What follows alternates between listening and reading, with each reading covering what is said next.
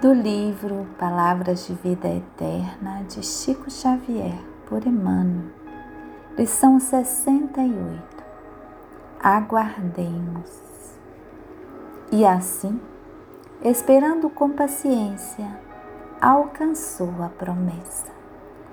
Paulo, Hebreus capítulo 6, versículo 15.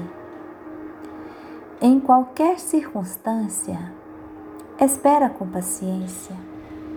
Se alguém te ofendeu, espera.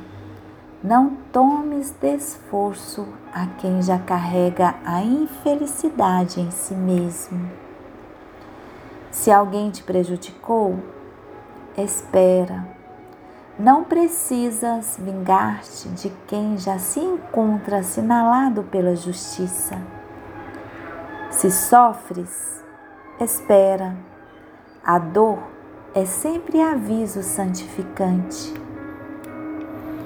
Se o obstáculo te visita, espera. O embaraço de hoje muita vez é benefício amanhã.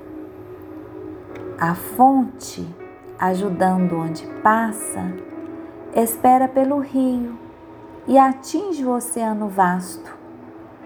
A árvore, prestando incessante auxílio, espera pela flor e ganha a bênção do fruto. Todavia, a enxada que espera imóvel adquire a ferrugem que a desgasta. O poço que espera, guardando águas paradas, converte a si próprio em vaso de podridão.